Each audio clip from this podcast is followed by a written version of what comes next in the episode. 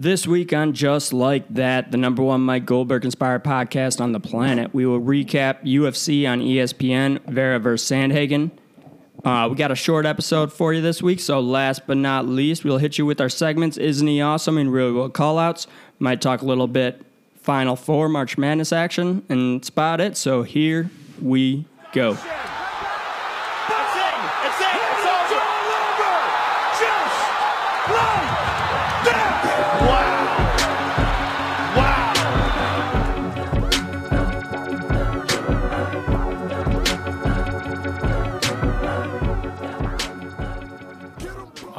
Here we go. We are back for a another episode. Um, got a recap. No fight to preview, uh, which is fine by me. Good for a good, nice little break here. We got a lot going on with uh, other sports, so nice little break for us. After um, how did our picks go this weekend? They were cl- we were close.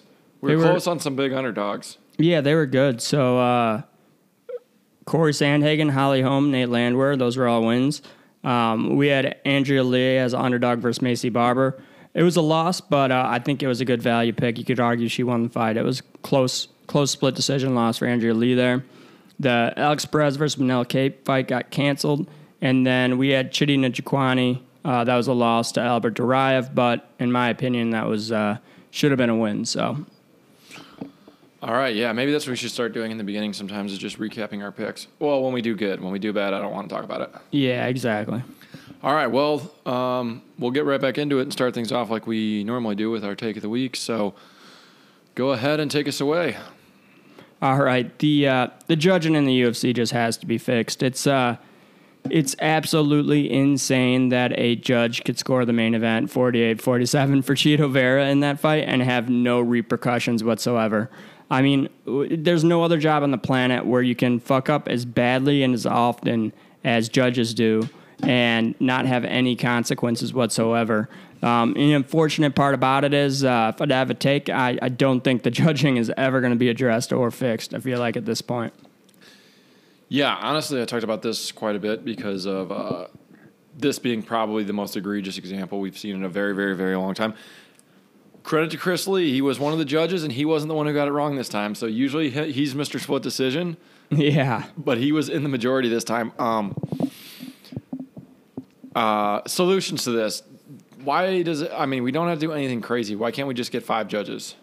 Five judges, or why can't we? Why, like, Don't If they fire terrible judges? yeah, if there's such a bad scorecard, like, that should be a suspension, or you should have to to do something like some retraining, like, or he should have to like go, you know, if there's like a, a scorecard that majority of people disagree with, like, and it's so far off from everybody else's, like, they should have to go in front of the commission and explain how they came to that scorecard or something, and they could explain to them why that shouldn't have been the case, like on what they need to do to fix it. Like there needs to be some type of ongoing training or some some way to address these terrible scorecards. I mean, I, I, get it. Like the ten point must system, they say is not the best system for MMA, but it's what we have. It doesn't seem like that is ever going to change, at least in the foreseeable future at all. So that's what we got to go with, and. The judges just need to be better at properly utilizing it to score these fights. Like, Yeah, I agree with that. And my thoughts are just not do anything crazy. Just improve the system that's already there. Because I could see trying to get too crazy with it and you know changing things too much, and then you can't go back. So I here's a couple questions. I was talking about somebody with this recently. The judges sit cage side, right? yeah, I believe so. They have no monitors. I don't think they have monitors. I know like the broadcasters do and everything, but Yeah, because I remember here I was talking about this too. Like I remember hearing Rogan say that they had to ask for monitors over and over for a long time before Yeah. they finally got them. And if you notice, when Dana sits cage side, he also has a monitor that he watches the whole time. Mm-hmm. Do the judges watch on a monitor, or do they have to rely on their own eyes uh, in the cage? I believe they don't have a monitor, but I don't know 100%. So I know they're all spaced out differently. So like, yeah, you can and- see them like sitting. You can usually like just see their faces. Yeah, and I guess like maybe that's why some are wildly different. Like a bad, if one judge has a bad angle the entire fight, maybe they're just way off. But uh, still, that's no excuse on this fight, obviously. But um, yeah, definitely not on this one. I was just, and the other thing, maybe the crowd can have a have an effect on. I'm like, I almost think it would be better if they were like in a box somewhere Yeah, with a bunch of different angles watching the a- fights on the TV. No, no, sound. commentary. Yeah, no, uh, some kind of sound. Maybe the sound of the fights, but no commentary. I don't know. Like maybe they could have their own setup where they can hear it, or maybe they're cage side, but they have two monitors. Um, yeah, definitely no commentary, but and then like I think another problem sometimes is the fans get into their like Yeah. when there's like huge fan reactions and then just crickets when the other guy lands like that can Definitely. that can definitely like persuade I think the judges to score it differently. Um, so but then they need sound to kind of know when strikes land hard too. So it's it can't be like they're not listening to any volume, but um, I think it could definitely be uh, improved upon. Whether it's like repositioning the judges, having them watch TVs instead of you know just sitting right on the cage side, or you know just some type of like uh, some type of reporting type system, and you know have some type of follow up and explanations on why they scored it, and then explanations back to them on why they fucked it up. Maybe three strikes a year, and you're pulled for the year. Yeah, yeah, Like, exactly. this is their second job, right? Like they they, they don't just judge full time.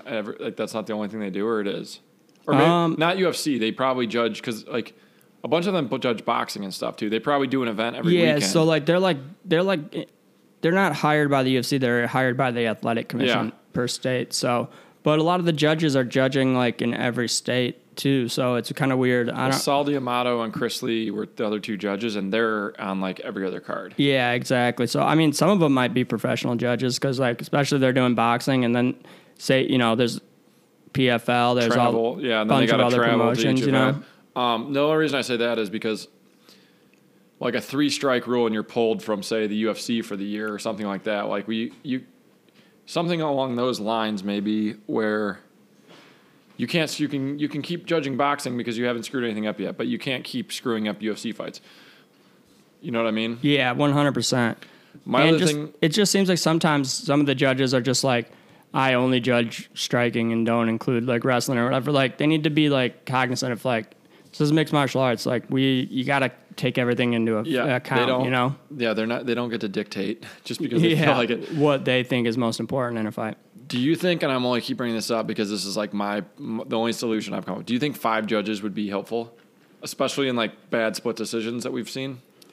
I mean, I I could see it being helpful, and I could see it still getting fucked up just as much as it does too. You know, like Yeah, it only takes a couple Um, bad judges. But uh, I, I don't know. I just think like three. There just as easily could be three bad judges as there's two. It don't. It just it takes two bad judges now. Like I guess you could get just as many screw ups as you could get corrections. It just seems like if they were all good and one just had a bad night, or two had a bad night, you still get three smart ones or three on their A game. I guess. yeah, maybe pay them a little bit better so they're like legit professional judges. Like that's what like you know they spend all their time watching fights and scoring it, and like that's like you know Dude, their you could profession. pay me. You could pay me nothing, and I could have judged. Tell you that Chito Vera won zero rounds. Yeah, yeah. To say he won three rounds is insane. Like at at best one round, and I don't Round know. if three, yeah, maybe. I, and I don't even think so. Like I didn't think so either. Um, yeah, I don't. I don't know. It's one of those things where we just always come back to it. and We're just always like, "What's the answer?" Like I open scoring and stuff like that. Like I pretty much I've ruled that out in my own head. Like you can't. No open scoring. I, I think is a terrible idea personally. I don't like it. Yeah, I don't like the idea of it at all. Um, it's a good idea like when the when the concept comes out and you talk about it, it's like, oh, that's that could be cool. Like knowing you're down two rounds. Maybe the first two rounds were close, and now you know you have to get a finish. It maybe Yeah. So, but the thing cool stuff. But thing with that is one guy, you think it's like okay, he knows he's down two rounds, he has to go for it, but the other guy has open scoring too. Yeah, he so knows he he's up he's up to, and he's gonna do everything he can to just not lose the round, right? So Yeah. it's like. uh, Yeah, one guy's going to be going after it, and one guy's going to be running away the whole time. At that point, like, would that or make much of a just he can get a takedown lay Yeah. on top of him. the only time it would lead to way better fights would be when it's tied one to one, and then they're going to go after it in that in that third round, right? Yeah, and I could. Yeah, I, I just see it doing more harm than good. Also, I we also then pretty much know when the round ends who wins the fight. Like I actually like when Bruce Buffer like when it's a close fight and you're like, oh, I'm not sure. Could be three two this way. Could be three two Yeah, that way. Yeah, exactly. The anticipation, right? Yeah, I like the excitement because in old boxing they used to actually say the scores they would just read them in order, one after another. You would hear the like there was no uh, like big announcement on who won. They would just say the three three judges. So they might read so and so for this guy, so and so for the same guy, and then like you there was no there was no like big dramatic reveal.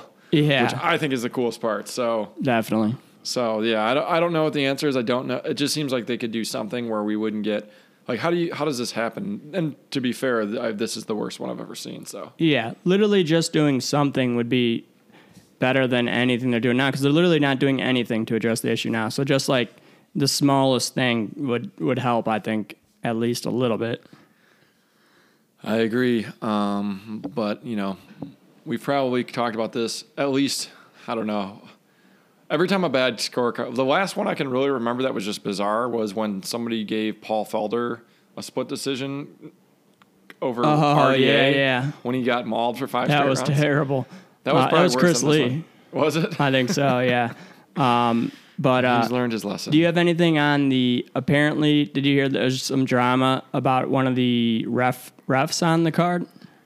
was it on this card or was it? On, it was a Fury FC card. Yeah, it was. Yeah, but he so the night before He did Fury FC the night he did before. Fury FC and com- like almost got a guy killed. Apparently, I haven't seen it the fight. Yeah, but I, it was on my call. The judges were also on my call so we're gonna cover both of my calls right now. But yes, he uh, a guy got choked out, completely unconscious. Um, ref didn't stop it. The guy who choked him out knew he was unconscious and didn't know what like he didn't stop it, so he just switched to an armbar. The guy woke up in an armbar and then just started tapping out immediately. oh my god! So he didn't stop a fight when a guy was unconscious. Totally knocked out. Yeah. Yeah, and apparently he judged the UFC or he was a ref on the UFC card the very next day. Because yeah, was Fury FC also in San Antonio? Uh, uh, or it was at least in Texas. It was quick enough for him to get to San Antonio. I think they were both in San Antonio. Um, yeah, so he and yeah, that's exactly the same thing with the with the refing, the judging and the refing.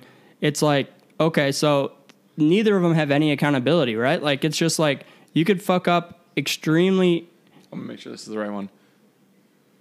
it's- Yeah, you can fuck up extremely badly, and then you could just do your job again the next night. It's just absolutely insane. Yeah. All right, here you go. Let's, let's see this. We'll take my live uh, live accounting of it here. So. So he gets him in a triangle, a solid sound triangle. it's a weird one too. It's like legs in it. It's like legs up in it too. Yeah, I've never really seen. you can tell he's out. I'm not watching it. I'm holding my phone. Oh up. yeah, now he's completely out laying there getting armbarred. And then he wakes up in an armbar and taps out.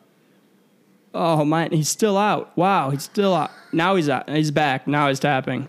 Not really. He kind of it. Holy shit, this goes on forever. I know. That's what I was going to say. he's lucky he didn't break his arm. I, I wonder if the guy wasn't cranking. I wonder if he knew he was out, so he was just like, he's going to wake up and have to oh, tap. Oh my god, that was awful.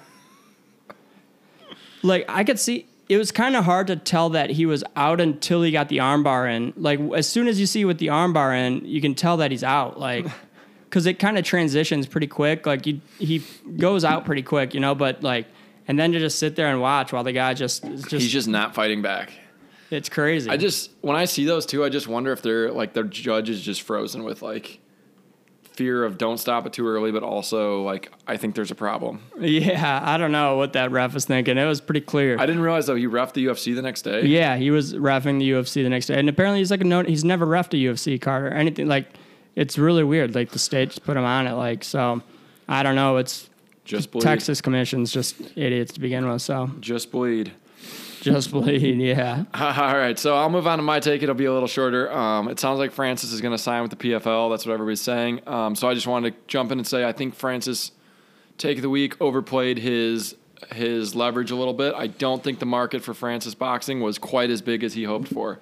No. because Well, he's an idiot. Here's the thing with uh, him boxing, him being a draw in a boxing match was 100% tied to him being the UFC heavyweight champion. yes, So once he leaves the UFC and he's no longer the UFC heavyweight champion, just some guy, former heavyweight champion that is nothing at the time. Like, how do you sell that, right? Like, the UFC's not, if they're not co promoting, he's no longer in the UFC, they're not going to do him any favors. They're not going to let him use that footage of him in the UFC knocking everybody out to hype the fight, right? So, like, what do you have to promote the fight. You don't have anything except for just like word of mouth. You know, it was just a terrible move. Um, you know, he just he had to be like in the UFC to get a big boxing deal done, and he should have known that. Um, I don't think like him signing with the PFL and being the champ there, it's going to give him any a big enough buzz to get a big boxing match either. Um, it kind of sucks like that. I- That's the one thing that I think the UFC should have should have gave way on. Like, um, you know, they wouldn't have had to guarantee him a boxing match, but, they the should right have been like the up. doors open if Yeah. the right circumstance, like if you're the champion and the right circumstances come up for you to fight Anthony Joshua or you know or um, Deontay Wilder. or Deontay Wilder or uh, Fury, like then we'll entertain the idea, you know, like because they've already let Conor do it. So what's the big deal about letting letting Francis do it? yeah, no, and that's And they made a bunch of money off it too, right? And they were all happy about it. So what's the point of not letting uh, if if the payday is there and it's as big as the the Floyd Conor fight, then then what's the why wouldn't the UFC just say like that's an that's an option? Yeah, it would definitely it definitely turned into a ugly negotiation where they just both had to part ways, not not on good terms.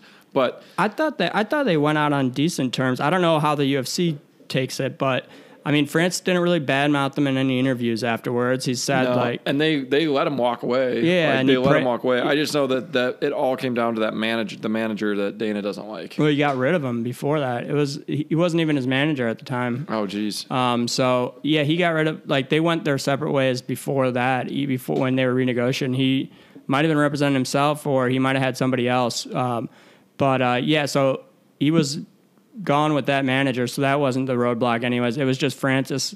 They wouldn't agree to his stipulations, and Francis even came out and said afterwards, he's like.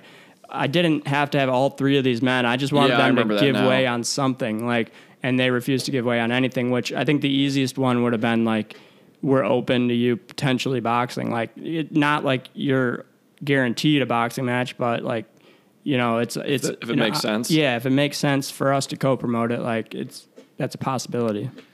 Yeah, hard to say. You never know. Maybe Dana wasn't as much of a curmudgeon as it sounded like he was, but they I don't know. It's just the whole thing's been weird to me ever since it happened. Yeah, I think personally, I wouldn't be surprised to see Francis back in the UFC. You- you here have- relatively soon. You have you have made that stake a few times, so So yeah, I'm the way I'm looking at it right now, right, is if Jon Jones he beats Ciryl Gane, right? Say he beats Stipe, that's going to be his Stipe, next fight, yeah. right? Who's he? Who's he fight next? What's a huge pay per view draw? and that would probably be early 2024 when he fights again after beating Stipe. Yeah, so maybe he does one year, signs a one year PFL contract, providing he wins the PFL, which I don't see any reason why he wouldn't.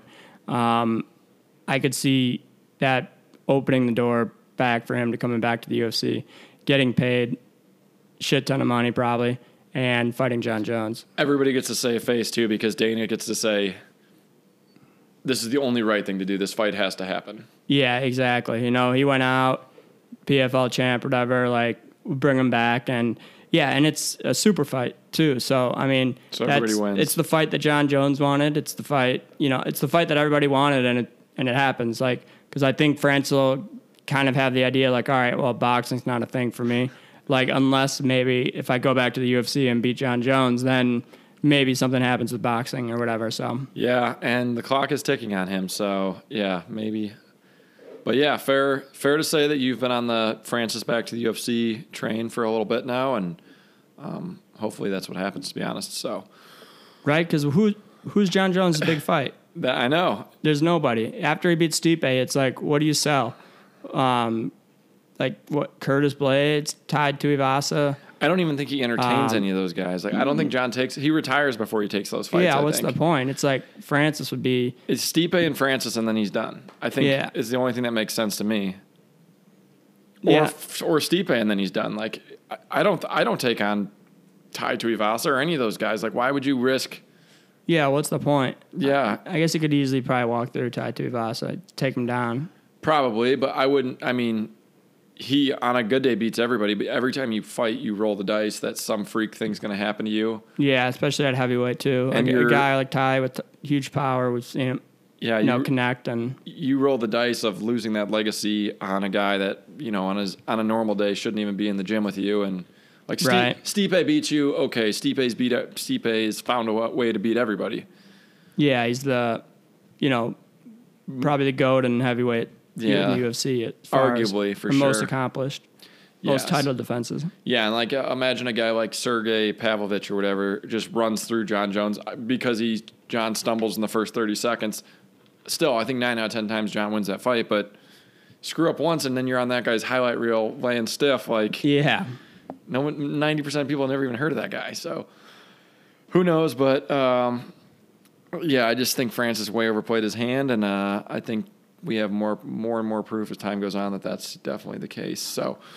Um, you want to jump in and do this recap for our uh, our fight card last week, UFC San Antonio? yeah. Let's fly through it here. All right, we had Chito Vera, Corey Sandhagen. Um, not much to discuss here. Pretty straightforward on what we expected. Um, two two strikers. Corey's just more dynamic, quicker, not going to run out of steam. Chito relies on finishes. Corey's a hard guy to finish.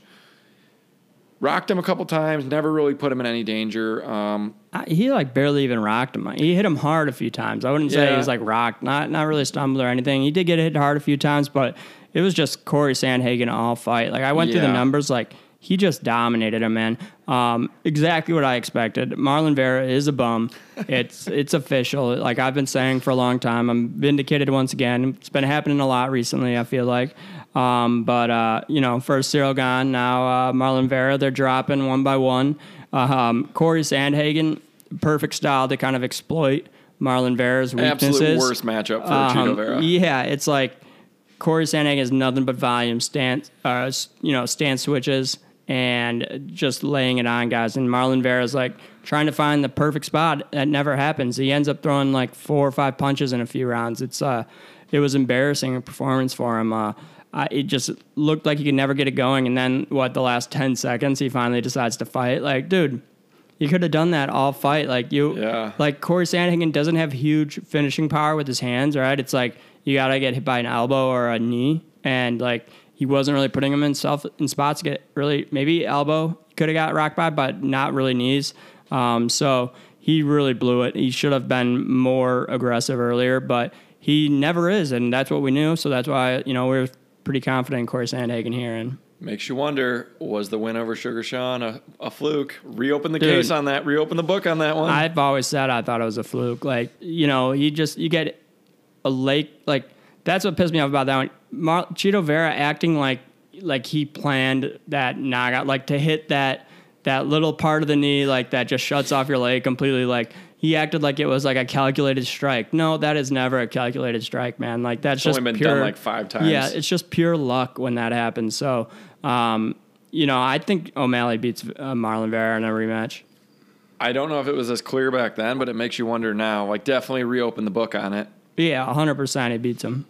I mean, You heard it here first. I think Sandhagen versus O'Malley is probably the fight to make now. Yeah, but Sandhagen calling out uh, Merab, that's uh, pretty ballsy. But I, you know, if anyone's going to do it, I think it would be Sandhagen, uh, Corey Sandhagen. He has those knees, and you know, one thing you know is uh, is that uh, Merab is going to be ducking in to a lot of single legs takedowns, which opens up Corey Sandhagen to land one of those devastating knees. So And as much as Merab is a good wrestler, like guys do get up from him from, from Every his time. takedowns. They get right up. he's great at taking people down. He's terrible at keeping them there. So, like, it's not just like it's not one of those things where Corey Sandhagen, if it's a five round fight, has five opportunities to knee him because he's going to be on his back the rest of the fight after he gets taken, rest of the round after he gets taken down. Right? He potentially has four, five, six opportunities uh, round. each round. Yeah.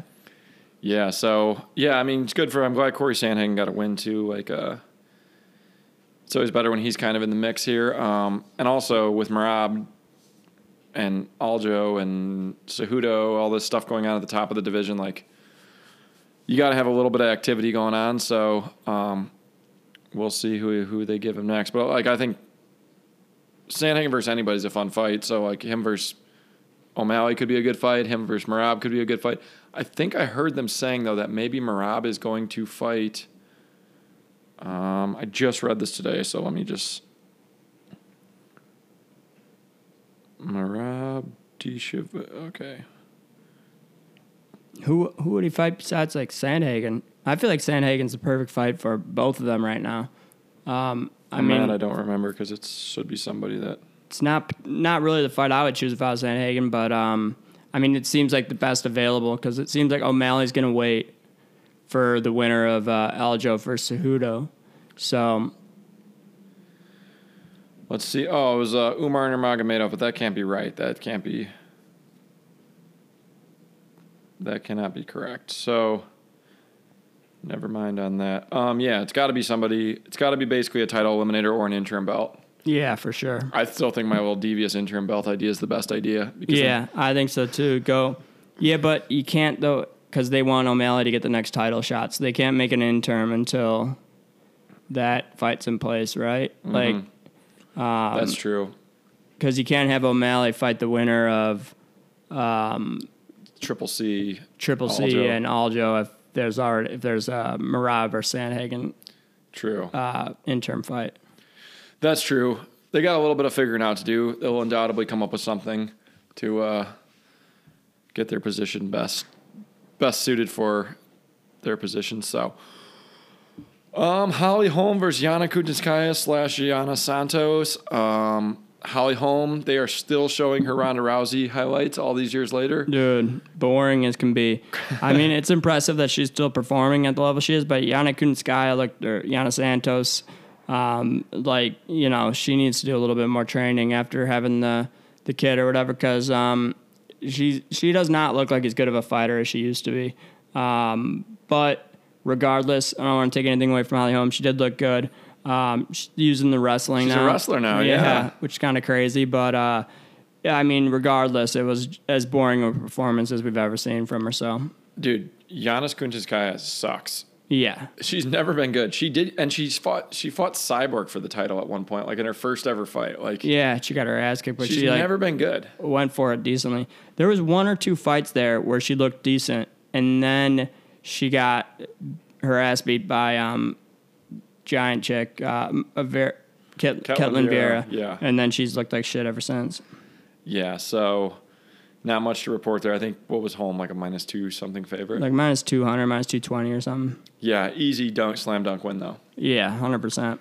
Uh, Nate Landwehr, Austin Lingo. Nate Landwehr is really surging in the division. They say, and he might have a fight coming up now too. Um, geez, my memory is just shot this week. So let me find. Yeah, no, he was on the MMA hour calling a bunch of people out, and yeah, Nate Landwehr's the man, dude. He's the uh, he's the new Platinum Perry. So Yeah, I like these. Uh, I like these promos he's cutting too. Like where he's yeah, he's got some good pro wrestling style uh, promos, dude. He's a funny dude, and Dan uh, Ige versus Nate Landwehr announced for UFC 289 June 10th. oh, sick, dude. That's a nice fight. Oh yeah, he was saying on the MMA hour he wanted to fight him. He said he's fighting him for his 50k nickname because he's got he's got Oh, the bonus yeah. his last three fights, so uh, he thinks he should be 50k. Yeah, he's kind of refined his uh, his microphone skills because before he was just like a yelling hillbilly, and now he's got some. Yeah, now now he's got some Ric Flair type. Uh, Yeah, right. Something about being handsome, which is funny because he. yeah, I forgot what he said. He said like three things. He said something like handsome like Elvis or something, and Yeah, uh, he's like the evil. He said he was the Evel Knievel of MMA. yeah, yeah, and then I forget one other thing too, and uh, yeah, he's a pretty funny dude. I, I still think he looks like the older jacked version of the uh, the kid from We Are the Millers, the redhead kid. Oh, I think yeah, it's the hairline or eyebrows- something. The eyebrows kid. yeah. he does look like that kid. Dude, yeah, doesn't he? It looks like if he put on like a bunch of weight and was like 30 years old. He does look like that kid. Yeah, I think it has a lot to do with the hairline, but Yeah, but yeah, he uh he got it done. You don't really see him in big favorite spots that often, and he was a pretty big favorite. I mean, he was pretty.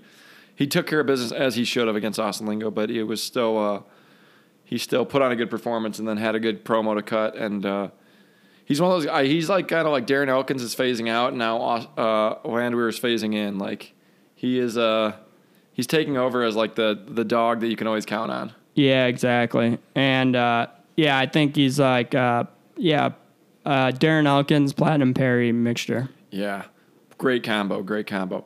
Uh, Andrea Lee versus Maycee Barber. Um, we took a flyer on Andrea Lee. She was a pretty big underdog. Um, she looked good in this fight, uh, but did not get the split decision win here. She got the loss, but um, Do you think that Maycee Barber has taken any steps backwards, or do you think this is just where she always kind of was and she got favorable matchups early on? I think it's where she always kind of was. Um, so she looks very good if she fights somebody that doesn't take her down, right? Like she has to have the worst ground game. I not like her ground game's that bad. Like she doesn't get submitted or anything when she gets to the ground.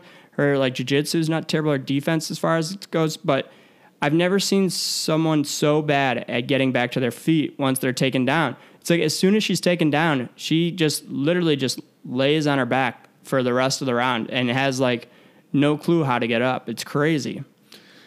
Yeah, it certainly seems that way. And I have to say, I think I talked about this last week, but I like, I don't remember what fight it was, but somehow Andrea Lee had, had a terrible fight that I saw, and I've not been able to like get it out of my head. And maybe it's because she does the key eyes too.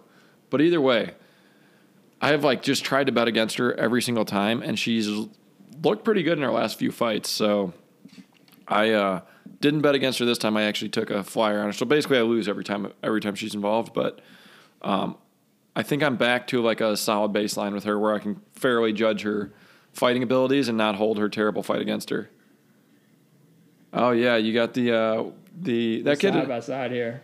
Yeah, the eyebrows kid from We Are the Millers. What else is he's in something else too? He's in like he's in a lot of stuff actually. Yeah, he's in a few things, but Yeah, he does look like Nate. Nate Landwehr does look like him. It's just kind of funny. I never thought Nate Landwehr would make it off the prelims. To be honest with you, even though he had won some fights and stuff, he just seemed like a guy that was always going to be like a a gatekeeper, gate, a gatekeeper's gatekeeper. Yeah, right. But now but- he's he's he's pulling out some dog wins, and then he's taking care of business when he's taking. he looks good too. Yeah, Like, he looks pretty well rounded. So Yeah, and he's got that dog in him. So um, credit to him, and uh, maybe his uh, his doppelganger will get him some more press too. There we go. And then we got the Alex Perez versus Manel Kape fight canceled. Alex what Perez claims it's because uh, a seizure. Manel Kape says because he has uh, abominable. Abo- what did he say? um, abominable D- DNA or something. Like he has. Uh, you could basically call him weak and. Kape uh, also claimed that Perez had spies in his camp. uh, spies. Yeah, like guys in in the gym that were reporting back to Perez. Who knows? Maybe. I think I we haven't heard that accusation in a long time. I can't remember. well, I mean, obviously Diaz brothers used to always come up with stuff like that, but um, and I know it's also happened, but um, we haven't. That used to be a way more common accusation. Do you remember when people used to? Yeah, used yeah. to be it something used you to be heard quite a all the bit. time. Like they'd say, like someone went into their camp to give them, yeah, Spy feedback and whatnot. But Mm-hmm. yeah, that's something that we haven't really heard from in quite a while, right? It's been a. It hasn't. Yeah, it has not been near as prominent. Seems like it would become more popular too because there's so many gyms now, or there's so few big prominent gyms now. So like, all you have to do is switch to American Top Team, and you could spy on half the UFC. Yeah, or exactly. switch to whatever. Um, you know, you could go definitely go to Jackson's and spy on Holly Holm and whoever's there still there, or go to whatever, AKA, go to whatever. But Here's uh here's Manel Kape's uh, comment on on Alex Perez pulling out the fight. Your DNA is an abomination. Unlike you, my DNA is from a fearless warriors coming from Queen Njinga Mbandi.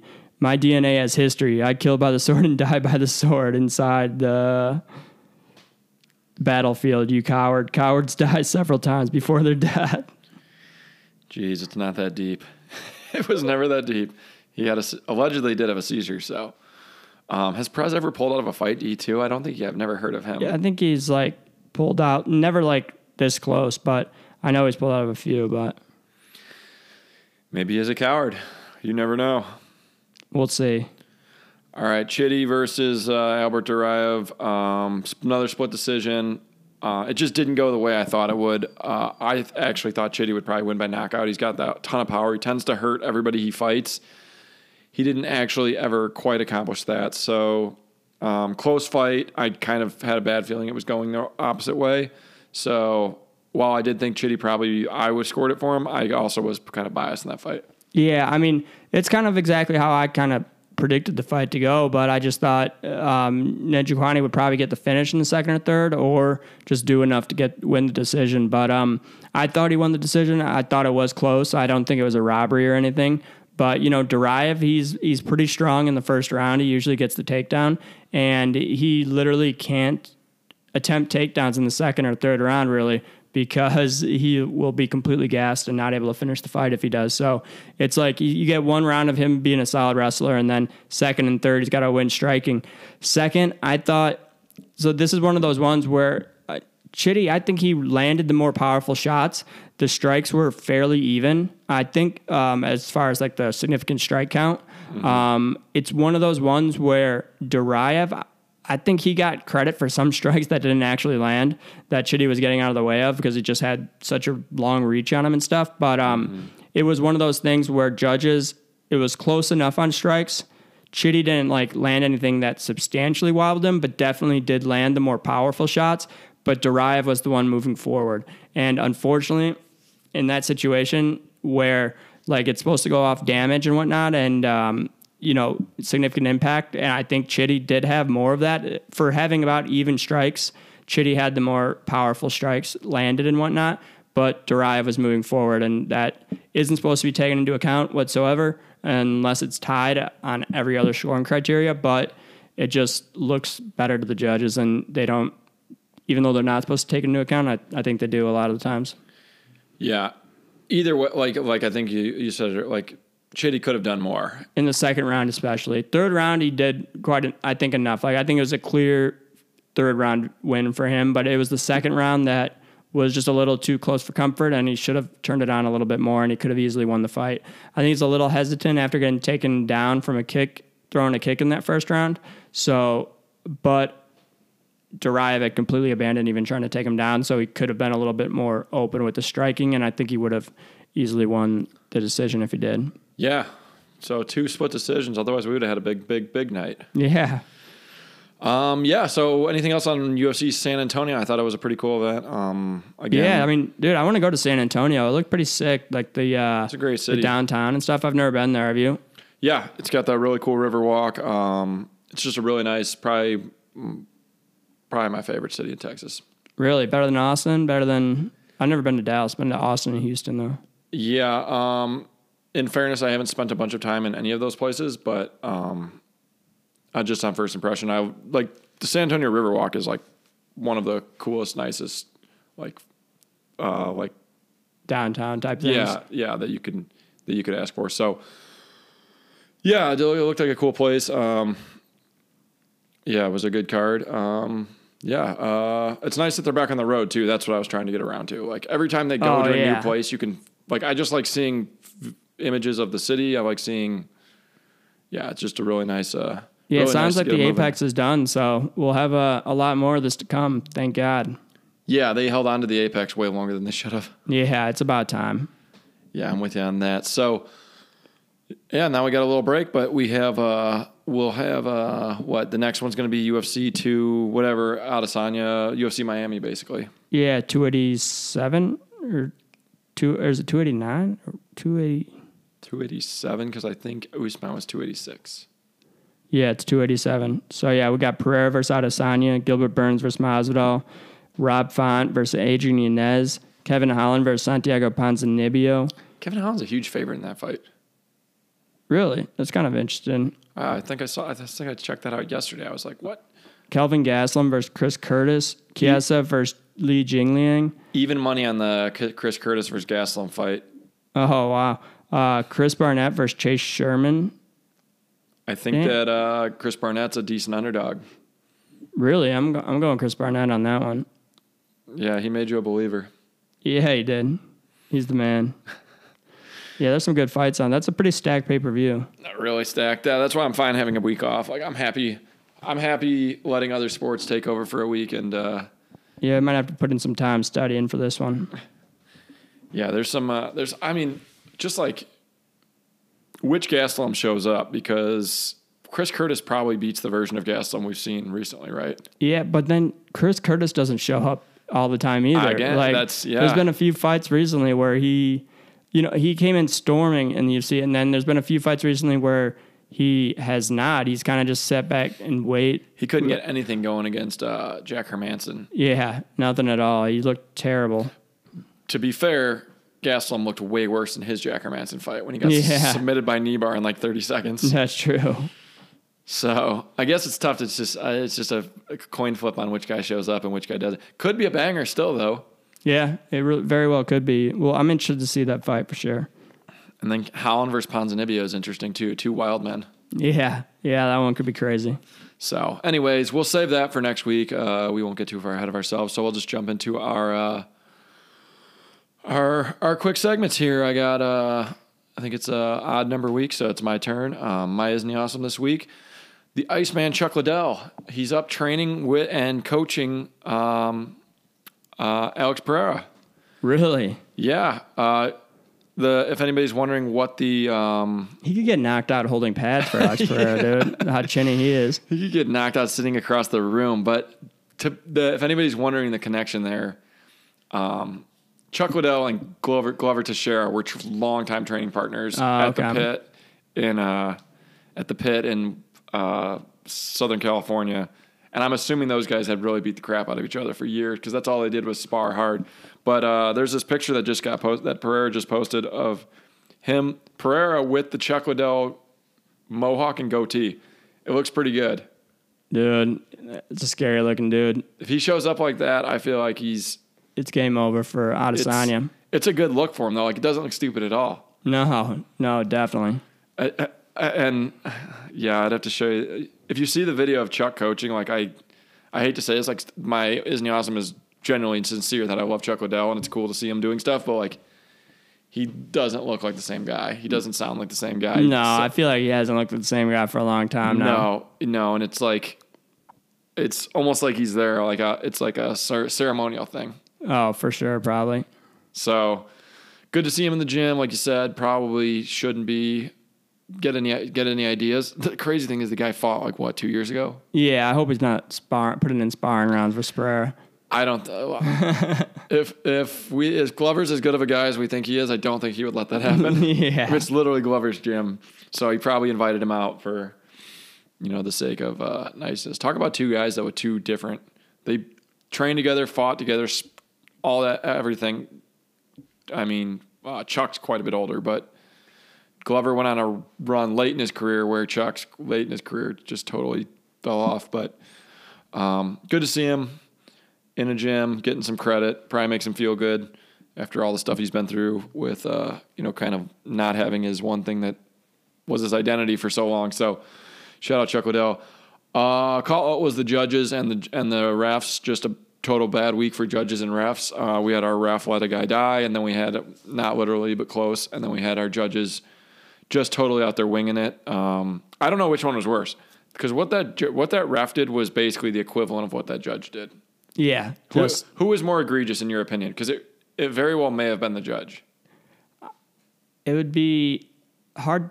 I- I feel like it's just hard to call it the judge because the ref, The like, ref let a guy die. yeah, almost. like if that guy would have like put that armbar in more, he could have just broken an unconscious guy's arm if he wanted to, and it would have been all that ref's fault. He Could have done worse. He could have held on to the kept holding on to the choke. yeah, I mean, I guess it takes like five minutes to actually choke somebody out to death. Like ta you got to cut it off for like way longer than the movies, but um, so.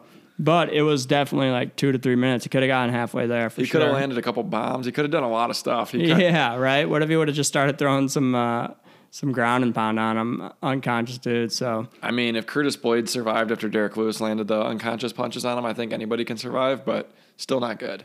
yeah, exactly. Well, like I said, like weighing those two guys, the judges, uh, what the judge did versus what the ref did, it's hard to say like who is worse at their job. Both, yeah, they're both, both both terrible. both very bad at their job. So, and you have to think Both incompetent. Maybe it was a one-time thing for both of them because I've never heard either of their names before. So maybe, but like the both of them were in scenarios where one time is too many. Yeah, for sure. So I'll turn it over to you though. Who do you got this week for your call out and your shout out? All right, isn't he awesome? We're doing MLB opening day. Beat the streak has started. Oh my gosh. huge fan. Did you did you put um, your picks in? Oh today? yeah, I got my picks in. Let's see how we're doing. I already got my first guy. Doubled down. You know, I'm I'm a madman with a double down. So Isn't that your only chance of beating it? Like what what have we come up what have you come up with after no, I think the best way to beat it is to go one one a day.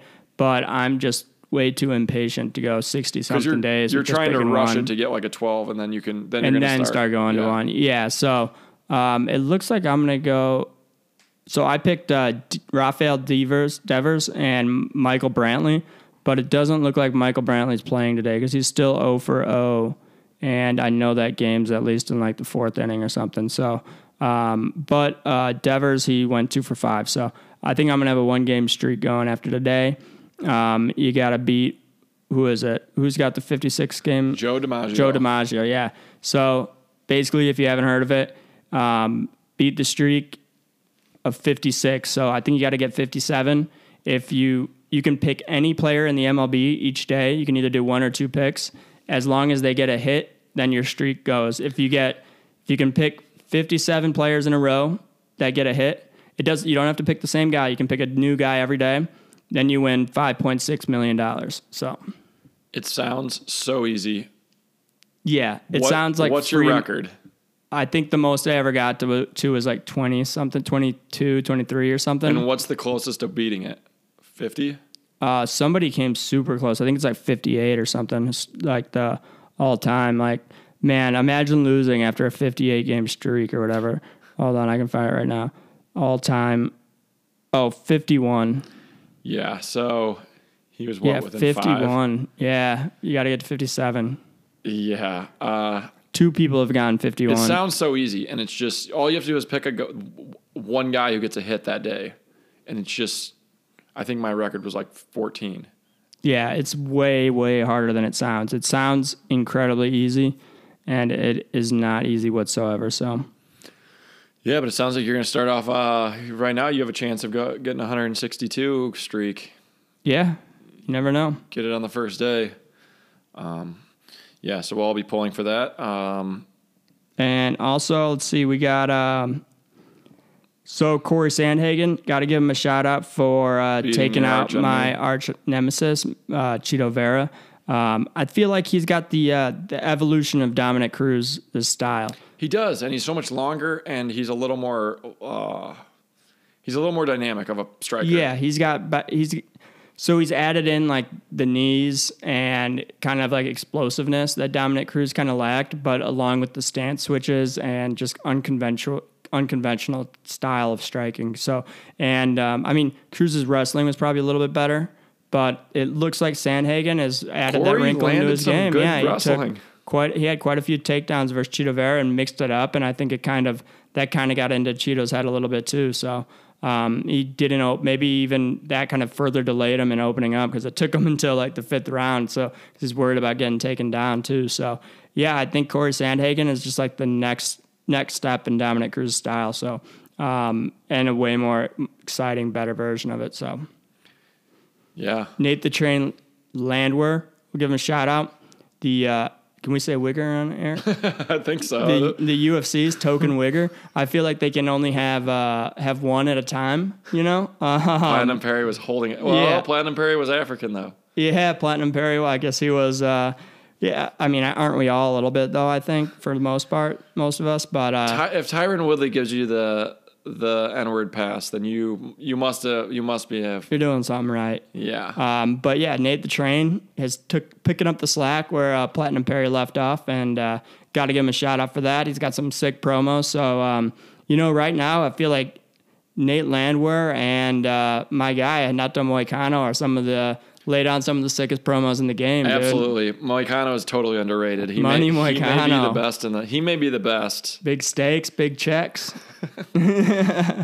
when he was in Texas. Yeah, that was a great one. Uh, and then Alex Pereira, um, going to take down another one of my uh, rivals in Israel Adesanya for the second time in a row. So let's go.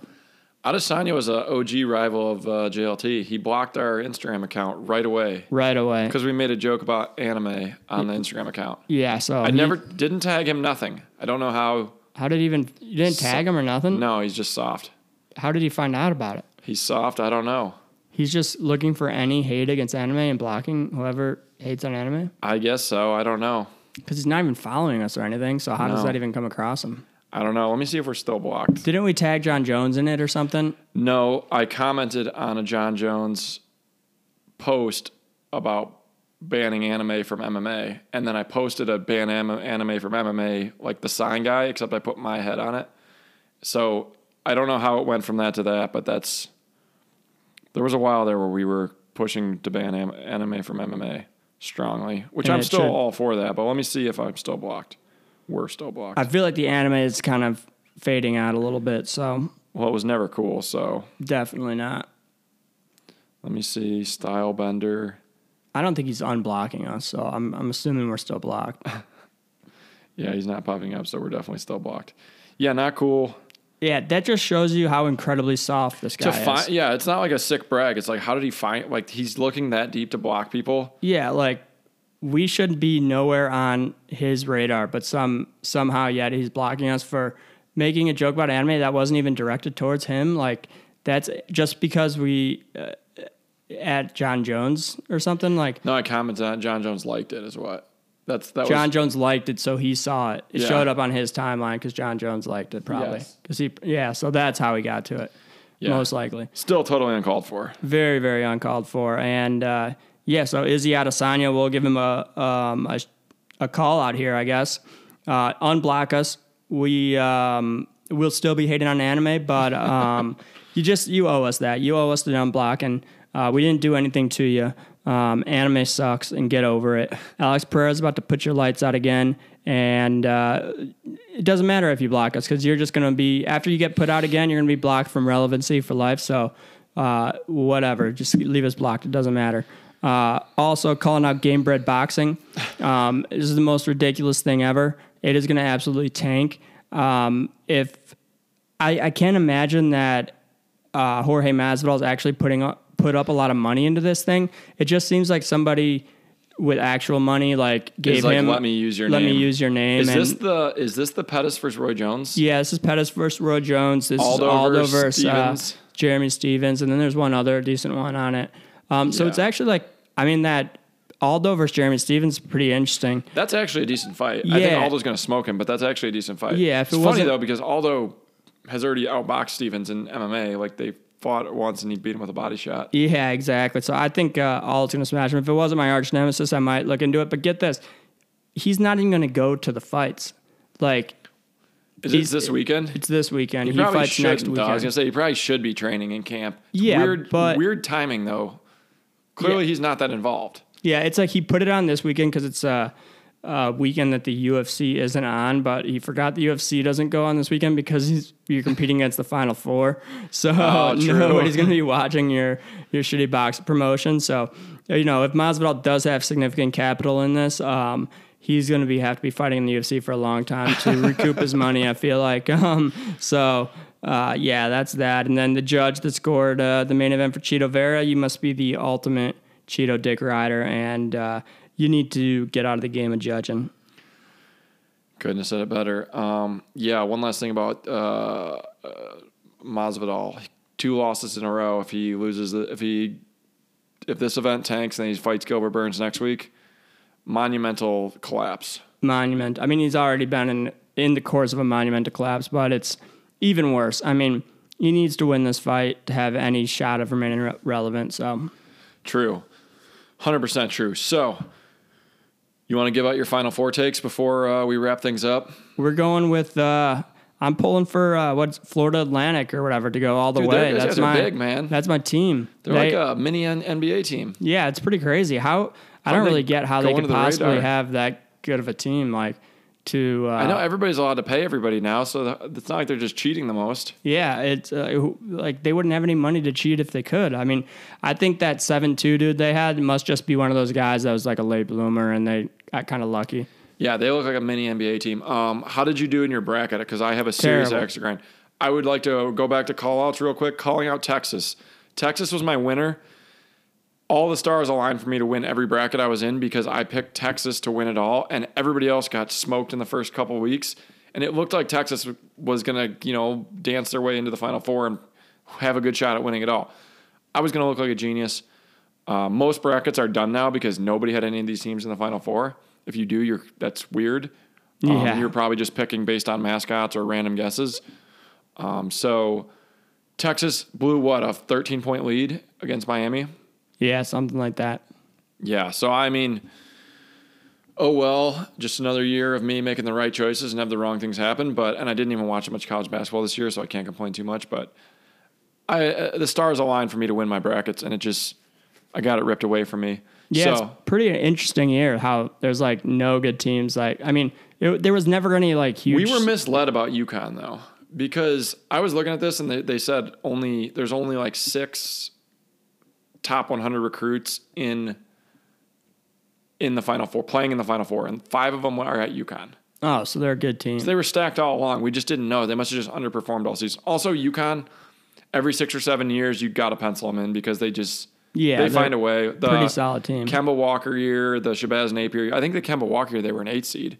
Uh, the Shabazz Napier year they were not ranked very high. They sneak in every once in a while, so I'm not too surprised about them um, when they do find a way to do it.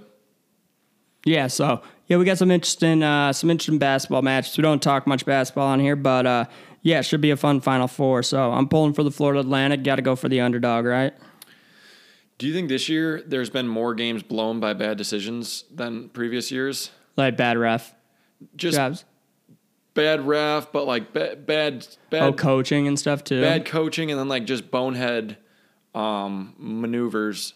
Uh, like Creighton, for example, probably shouldn't have fouled San Diego State. Oh yeah, that was terrible. But the the possession before San Diego State threw the ball to Creighton under their own basket for a layup. yeah, that was the worst game I've ever seen. I was wa- that's one of those games that I watched. It was like they went for like five minute stretches where neither team scored. Like That's what I'm talking about though. Like, is this the worst? Like, so like that that Kansas State versus Michigan State game was awesome, and that little tiny guy was awesome. yeah, But why did he keep pulling 30 footers?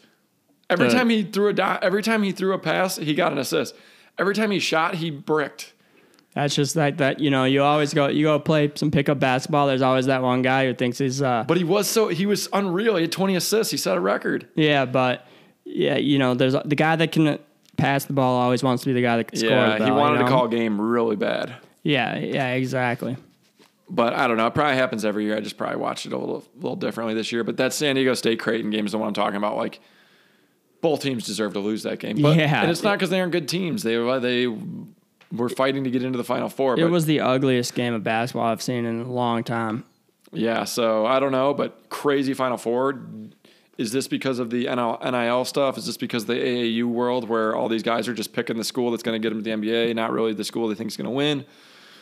Hard to say what's going on right now, but this is a bizarre Final Four. Yeah, it is. It's definitely one of the more interesting years in college basketball where, you know, there's just always the four powerhouses usually and most, you know, This year we got zero.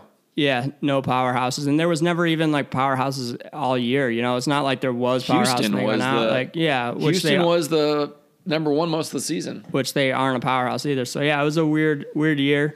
I guess maybe people are thinking it's more if you're one of the top players, like the five best players, like going to Duke or something, isn't as profitable as like being the number one guy at a different school. Exactly. because you, only want to be there for one year and you want to get paid while you're there and you want to go to the NBA. Yeah, so like if you could if you're like could be the second or third best guy on Duke, but be the first best guy on Houston, Houston or whatever, you'd rather go there. Memphis, Yeah. any of those teams. Exactly. So So I don't know what the odds are, but you're gonna you're riding with Florida Atlantic. I'm riding with them. Screw it. All right, I'll throw it on a future bet myself on Florida Atlantic. I trust your judgment here. Um, I don't really know who else I would pick. Um, It's probably gonna be Connecticut. I feel like, but insane though if Florida Atlantic wins a national championship. I know that's. I just want it to happen. Like They'll never- Florida Atlantic. It's the first time they've ever been in the tournament. They'll never ever. That'll be the headline forever for Florida Atlantic. Like, well, it's like when you walk into a random school and it's like 1959 state champs. Like that's what it'll be like. Like 35 years from now, Exactly. and people will be like, "Wow, why do they still brag about that?" But they that's what it'll be. For sure. Or like when you hear about like like Rose Bowl champion from like 1918, and it's like Yeah. some random school that like hasn't won anything in decades. That'll be it. Oh, So, Florida Atlantic will be on the on the upswing if uh, if they can somehow pull this off. Imagine their enrollment too. Like this is big money for them. Oh, huge. So yeah, we'll pull for them. We'll throw it on a future bet for them. They actually do have a solid team. Like I said, they look like a mini NBA squad out there. Yeah, pretty pretty crazy that they can put together a squad like that. Yeah, for sure. All right, then we can wrap things up. Um, no fights this week, so nothing. Uh, good luck. I'll say. Do you want to have any fights to enjoy? But unless you're watching, uh, I think there's a PFL card that's decent. Yeah, maybe I don't know. I haven't looked into that. There's a game bred fight. There's a game bred card. So I will say, uh, enjoy think the Shane fights Burgos if you watch. Marlon Moraes fighting and Thiago Santos fighting. Yeah, yeah. I just So- remember that. Yeah. So a bunch of, you know, aged out UFC guys, kind of the Bellator maneuver. But yeah, Marlon Moraes, that's a good one to tune into because I think he's a big underdog and he has a habit of rocking guys early and then fading. So um, I don't know if I, you could, you, if you're betting PFL though, like you're kind of crazy, Yeah, yeah, especially for on, sure. a, especially on a March Madness weekend. There so. might be money to be made there of just like knowing PFL really well. Like I doubt the sports books are as on top of it as they are of UFC, and there true. And there could be Thiago Santos has looked terrible in his last like three fights. Yeah. He's probably still getting some credit because he's probably fighting. I think he was an underdog, but I don't know if he was a big underdog.